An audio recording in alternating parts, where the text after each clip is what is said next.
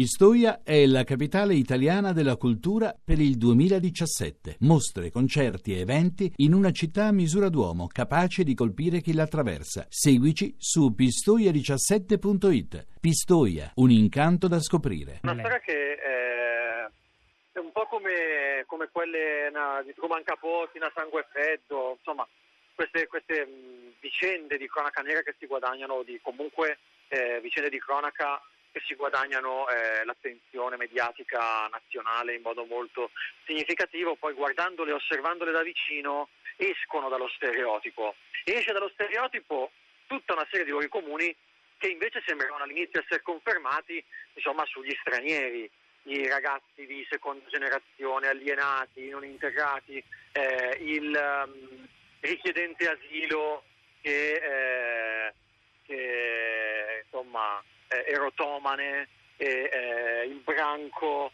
degli stranieri mal, mal gestito all'interno della comunità.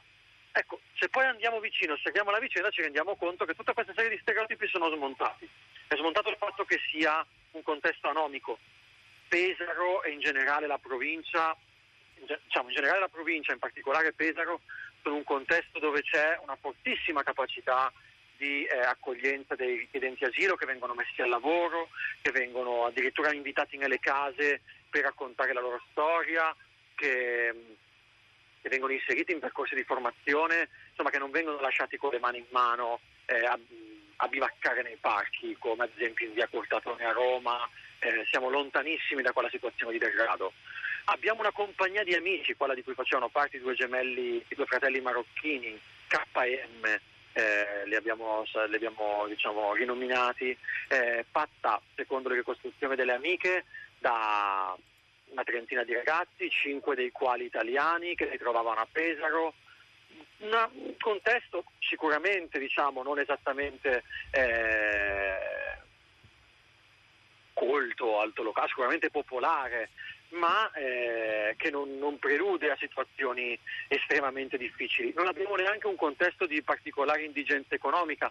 È vero che il ragazzo nigeriano si diceva che la famiglia le aveva comprato l'iPhone e che questi ragazzi andassero in giro diciamo, con abiti firmati, esattamente firmati con le marche diciamo, eh, dei loro coetanei. E non esiste nemmeno un contesto di così grande distanza culturale tra questi ragazzi che non risultano essere né particolarmente diciamo, eh, radicali né ossessionati da un'identità duplice, non so, eh, non c'entra nulla ad esempio eh, lo scontro di civiltà tra Islam e Occidente, ad esempio sul ruolo della donna.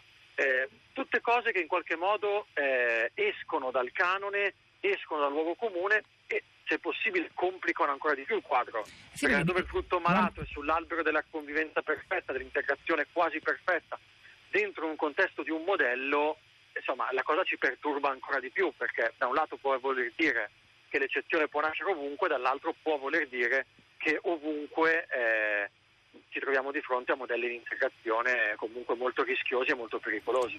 E a questo proposito c'è un messaggio, ce ne stanno arrivando parecchi al 335 5634 296 per dare risposta anche a quella domanda che abbiamo fatto ormai quasi un'ora fa lanciando la trasmissione di oggi, perché questo stupro, nonostante veneziano di denuncia 4.000 all'anno, gode di questa eccezionale e straordinaria attenzione dei media e dell'opinione pubblica? Allora alcuni rispondono, uno risponde così, per esempio Alberto, perché oltre all'uso politico che se ne può fare, avere la conferma che il male viene da fuori e che lo si può individuare, in questo caso ad esempio dal colore della pelle, è per molti un grande sollievo. Lei ci sta dicendo, Cancellato, che forse in realtà, visto il profilo così lontano dagli soliti stereotipi del, dei quattro protagonisti, se saranno davvero loro confermati come colpevoli, no, no, non viene da fuori. Sembra molto più dentro di, di, di quanto appare a prima vista. Quello che ci sta dicendo Cancellato.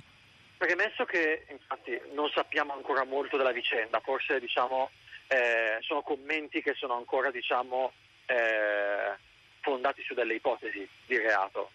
Cerchiamo sempre eh, di essere più garantisti possibili. è evidente che eh, c'è molto di occidentale in, uh, in, questa, in questa vicenda. Ci sono, se vogliamo, il nostro vizio, la nostra, l'erotizzazione della nostra società, il consumismo di questi ragazzi, l'idea che in qualche modo il corpo della donna sia un oggetto di cui poter disporre a piacimento, eh, un oggetto erotico in qualche modo, è un pezzo di storia che fa parte della nostra società.